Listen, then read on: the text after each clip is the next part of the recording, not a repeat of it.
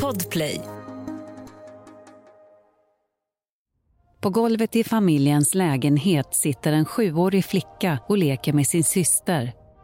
Året är 1933. Flickan heter Alice. Hon är tillräckligt stor för att förstå att det är något som har hänt, även om hon ännu inte vet exakt vad. Alice tittar på sin pappa. Han verkar glad. Han och hans vänner firar något. De sjunger Internationalen, den kommunistiska kampsången som Alice har hört dem sjunga så många gånger förut. Hon kan inte hela texten, men vissa rader känner hon igen. Från mörkret stiga vi mot ljuset, hör hon männen ropa. Det låter lite läskigt, men eftersom pappa är glad tänker hon att det måste betyda något bra. När pappan har sjungit klart sätter han sig på golvet framför sina döttrar och berättar att de ska flytta. Bort från lägenheten på Tulegatan 1 i Kiruna. Vi ska till paradiset, säger han. Vi ska till Stalins land. Trots att hon är så liten så vet Alice att Stalin är ledare för kommunisterna i Sovjetunionen. Och hemma hos henne ses kommunistledare nästan som gudar. Både Alice och hennes syster blir undervisade i Stalins och Lenins kommunistiska läror. De får se bilder på Josef Stalin och hans stora mustascher och roliga mössa. Och Alice tycker att han verkar vara en snäll farbror. Dessutom säger hennes pappa att Stalin älskar barn. Att alla barn som kommer till Sovjet får var sin docka. Alice syster blir extra glad när hon får höra det där om dockorna hon har länge velat ha en egen. Helst av allt vill hon ha en flickdocka så att hon kan döpa den till Nina. Där och då lever fortfarande drömmen om kommunismen för systrarna och deras pappa. Men inom bara några år kommer förhoppningarna att dränkas i blod och livet för den lilla svenska familjen blir allt annat än vad de tänkt sig. Du lyssnar på Sveriges mörka minnen. Det här är berättelsen om Kiruna-svenskarna. En stor grupp svenskar som emigrerade till Sovjetunionen under 1930-talet med drömmar om ett bättre liv men som istället tvingades utstå svält, sjukdomar och ett blodtörstigt skräcksamhälle.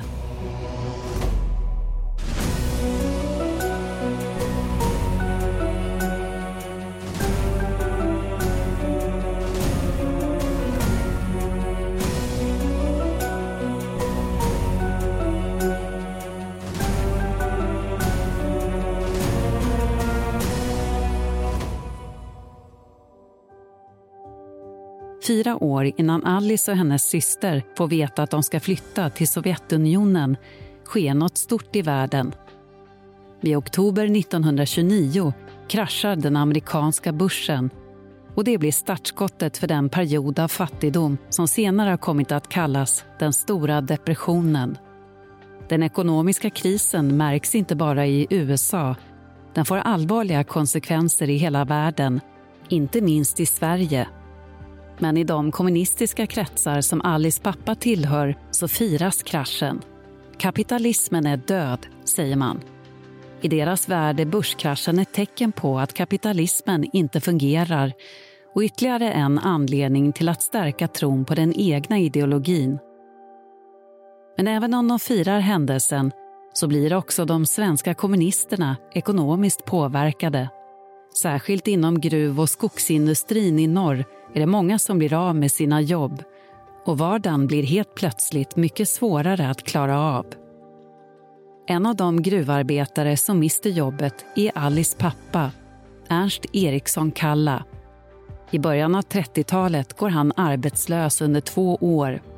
Familjen tvingas överleva på de pengar som han lyckas dra in via små ströjobb och under arbetslösheten är tilltron till kommunismen det starkast lysande hoppet för pappa Ernst. Rörelsen är utbredd i Kiruna och Sveriges kommunistiska parti har stort stöd i kommunen. Det är särskilt via kommunistpartiets tidning Norrskensflamman som man först börjar få upp ögonen för vad som är på gång i det kommunistiska Sovjetunionen. Sovjets ledare Josef Stalin har nämligen påbörjat en rekryteringsprocess för att bygga upp sin kommunistiska stormakt. Han behöver arbetare från alla länder som är goda kommunister och villiga att arbeta hårt i utbyte mot ett vackert och tryggt liv. För de immigranter som ansluter sig till uppbyggandet så utlovas förutom arbete och gemenskap även gratis sjukvård och utbildning för barnen. Särskilt i Kiruna, men också på andra platser inom den kommunistiska rörelsen i Sverige väcks drömmen om Sovjetunionen. I vissa kretsar växer den sig så stark så att man börjar prata om en ryssfeber. Och för de förväntansfulla svenska kommunisterna som är sugna på att åka dit är det ett självklart beslut. Det handlar om drömmen om att medverka vid uppbyggandet av det förlovade kommunistiska samhället. Att äntligen få se den ideologi som de har läst och diskuterat så länge bli till verklighet. Den 25 oktober 1933 kommer turen till Alice, hennes syster, deras mamma och pappa att resa till Sovjet. Med hjälp av Svenska kommunistiska partiet och sovjetiska rekryterare på plats i Kiruna har Alice pappa redan fått ett jobb i det nya landet. Stämningen på tågstationen i Kiruna liknar en fest. På perrongen vajar röda flaggor och överallt trängs människor med varandra. Dels de som ska resa iväg, men också de som bara vill vinka av. Man sjunger sånger och gråter av lycka. I folkvimlet springer en reporter från tidningen Norrskensflamman runt och fotograferar och intervjuar. Men när tåget rullar ut från stationen i Kiruna och fortsätter genom de finska skogarna i riktning mot sovjetiska Karelen är det något som hugger till i magen på Alice mamma, Hilda. Hon var emot att åka från första början men maken Ernst var envis. När han hotade att ta med sig flickorna och åka själv kände Hilda att hon inte hade något val. Och inom bara några år i det nya landet kommer det visa sig att familjen troligtvis hade gjort bäst i att stanna i Sverige trots den tuffa ekonomiska situationen här. Drömmen om kommunismen och Sovjetunionen ska visa sig vara något helt annat än vad de tänkte sig. Och livet för den lilla familjen utvecklas från en dröm om ett bättre liv till en ren och skär mardröm. Poddtips från Podplay. I podden Något Kaiko garanterar östgötarna Brutti och jag, Davva, dig en stor dos skratt. Där följer jag pladask för köttätandet igen. Man är lite som en jävla vampyr. Man har fått lite blodsmak och då måste man ha mer. Udda spaningar, fängslande anekdoter och en och annan arg rant. Jag måste ha mitt kaffe på morgonen för annars är jag ingen trevlig människa. Då är du ingen trevlig människa, punkt. Något Kaiko, hör du på Podplay. Därför är Byn som familjen Eriksson Kalla till slut kommer fram till heter Uhtoa och ligger i Karelens norra delar, nära den finsk-sovjetiska gränsen. Alice, hennes syster Astrid, pappa Ernst och mamma Hilda får dela på två rum i en barack med gemensam toalett ute i korridoren. Husen är omålade och vägen utanför består mest av lervälling. Inne i de små barackerna finns det löss och Alice och hennes syster längtar tillbaka till Kiruna. Men deras pappa är fortsatt envis och hoppfull. Det kommer att ordna sig, säger han. Stalin kommer att döda alla löss och ni ska utbilda er till ingenjörer och bli goda kommunister. Alice, som är sju år och redan har gått i första klass hemma i Kiruna får börja skolan med de lite äldre barnen. I klassrummet är allt influerat av Stalin, Lenin, den kommunistiska tron och hatet mot kapitalismen. Alice grupp kallas för Pionjärerna och är till för småkommunister. Hon får en röd halsduk som hon bär med stolthet. Hon sjunger ut sin tacksamhet och sina hyllningar till landsfadern Stalin. Och när lite tid har gått i det nya landet började mer och mer kännas för den lilla svensk-finska familjen som att det inte var en så dålig idé att flytta i alla fall. Pappa Ernst jobbar med ett vägarbete i området och avancerar snabbt till förman. Han arbetar flitigt och är nästan aldrig hemma. Om han inte är på vägbygget så sliter han med något annat gemensamt projekt i det lilla samhället. Mamma Hilda får jobb som biträde i en liten matbutik. Hennes starka ovilja till att lämna Kiruna mjuknar med tiden även om hon fortfarande inte tror på själva kommunismen som idé. Men oavsett vad hon tycker så är det viktigaste för henne att familjen inte behöver gå och lägga sig hungrig om kvällen och det slipper de nu.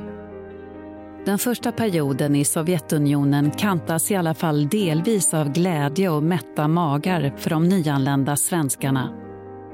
Men inom kort byts tillvaron ut mot en helt annan.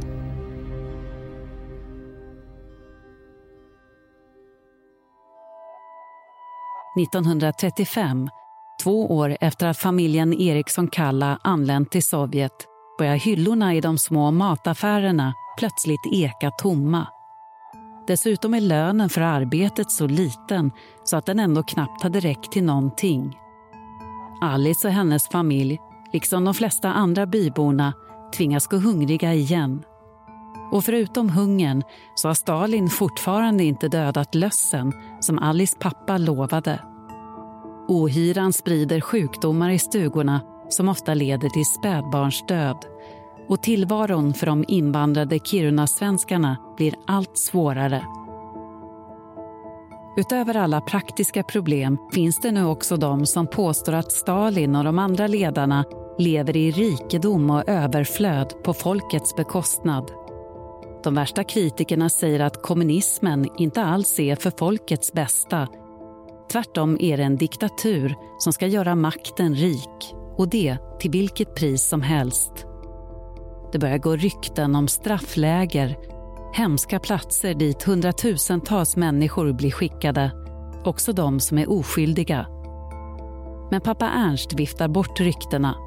Såklart att de är skyldiga om de blir hämtade av polisen, säger han.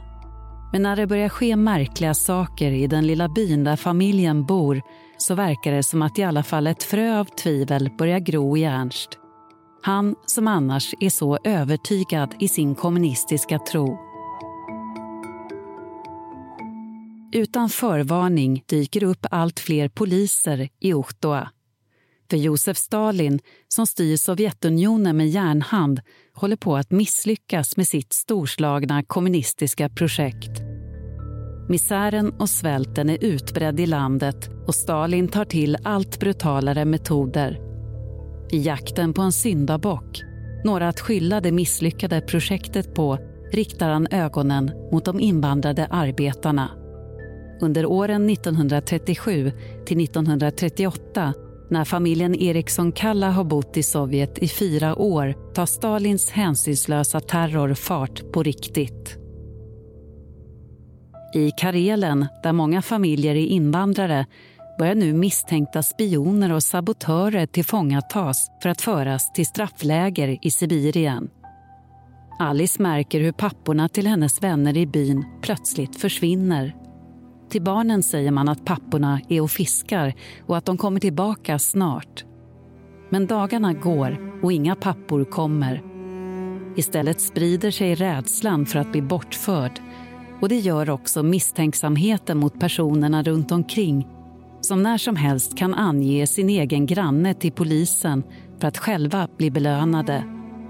Också pappa Ernst, som tidigare varit så övertygad, drabbas av skräcken. Oftast kommer polisen på natten för att tillfångata männen i deras bostäder. Därför börjar Ernst tillsammans med flera andra immigranter från byn att gömma sig i skogen när mörkret faller där lyssnar de vaksamt efter ljud från polispatruller. Men pappa Ernsts hjärta bultar fortfarande innerst inne för den kommunistiska drömmen. När hans fru Hilda bönar och ber att familjen ska återvända till Kiruna så vill han inte. Han vägrar ge upp hoppet.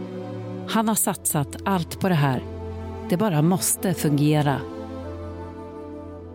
Men en natt i slutet på juli 1938 förändras allt. Tröttheten har kommit ikapp Ernst Eriksson Kalla och för ovanlighetens skull bestämmer han sig för att njuta av sängen och värmen i familjens bostad. Och just den natten slår den hemliga sovjetiska polisen till. Tre män stormar in för att hämta honom. Ernst, som har varit högt uppsatt på vägbygget i trakten, arresteras och förs iväg. Men istället för att avtjäna straff i fängelse eller arbetsläger blir Ernst en av de arbetare som tvingas betala det högsta tänkbara priset. Kort efter att han tillfångatas och separeras från sin familj får han en iskall pistolmynning i nacken. Ernst skjuts och avrättas, kallblodigt mördad. Han är en av miljontals oskyldiga människor som blir offer för den blodtörstiga kommunistiska drömmen och Stalins skoningslösa, paranoida styre.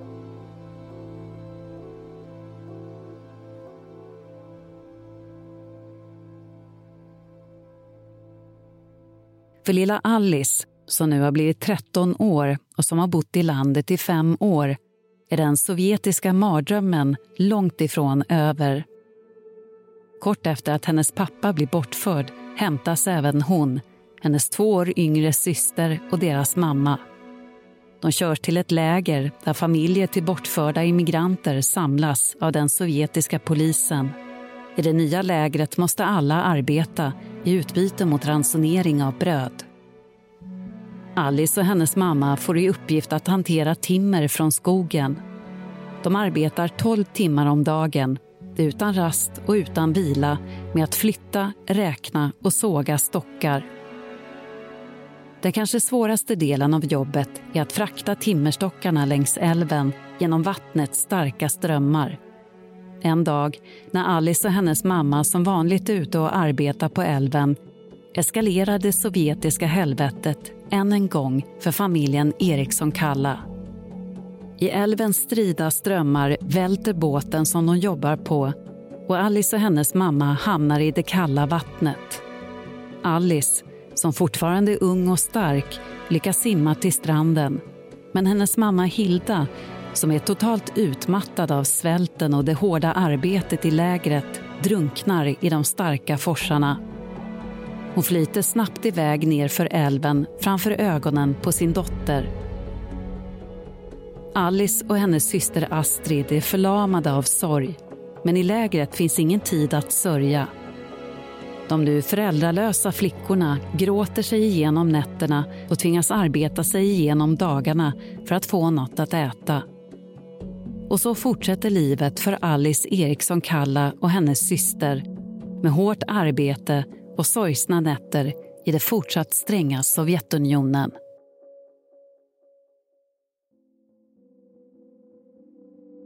Eftersom pappa Ernst har klassats som fiende till Sovjetunionen innan sin död tvingas även Alice och hennes syster leva med domen. Det gör att de bland annat inte kan lämna landet. Under sitt liv i Sovjetunionen hinner Alice arbeta som brigadledare inom militären under andra världskriget innan hon på skrattretande grunder döms till tio års straffläger för ekonomiskt sabotage. Alice tvingas spendera många långa år med att vårda krigsfångar lasta fisk och trampa cement i sibiriskt läger.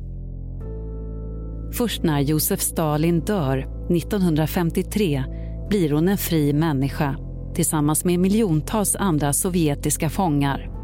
Då har hon dessutom hunnit föda två söner som växer upp i det nya Sovjetunionen efter Stalin. Men inte förrän 40 år senare, när Sovjetunionen slutligen faller återvänder Alice Eriksson Kalla till Sverige och sin barndoms Kiruna. Hon har då blivit 67 år gammal och är både pensionär, farmor och överlevare av nästan 60 års blodtörstigt kommunistiskt styre. Och även om de fullpackade butikshyllorna i Sverige ibland kan röra henne till tårar är det med en viss sorg som Alice pensionerar sig i Kiruna. Hela livet har hon arbetat, många gånger under slavliknande förhållanden och ändå äger hon ingenting. Sovjetunionen tog så mycket ifrån henne och spåren från de många åren i landet har satt sig djupt i både kroppen och medvetandet. Tre år efter hemkomsten dör också hennes syster Astrid. Men Alice lyckas i alla fall återfå kontakter med andra släktingar i Kiruna.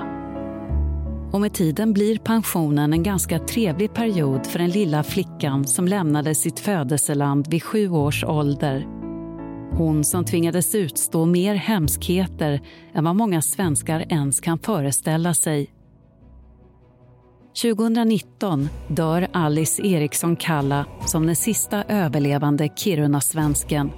Hon har då blivit 94 år gammal och hunnit leva ett ofattbart liv format av en av det moderna Europas allra värsta och blodtörstigaste regimer. Du har lyssnat på Sveriges mörka minnen. Producent är Oliver Bergman. Exekutiv producent Victoria Rinkos. Manus skrevs av Richard Bagat. Och vignetten har gjorts av Kristoffer Folin. Jag som läser heter Katarina Evers.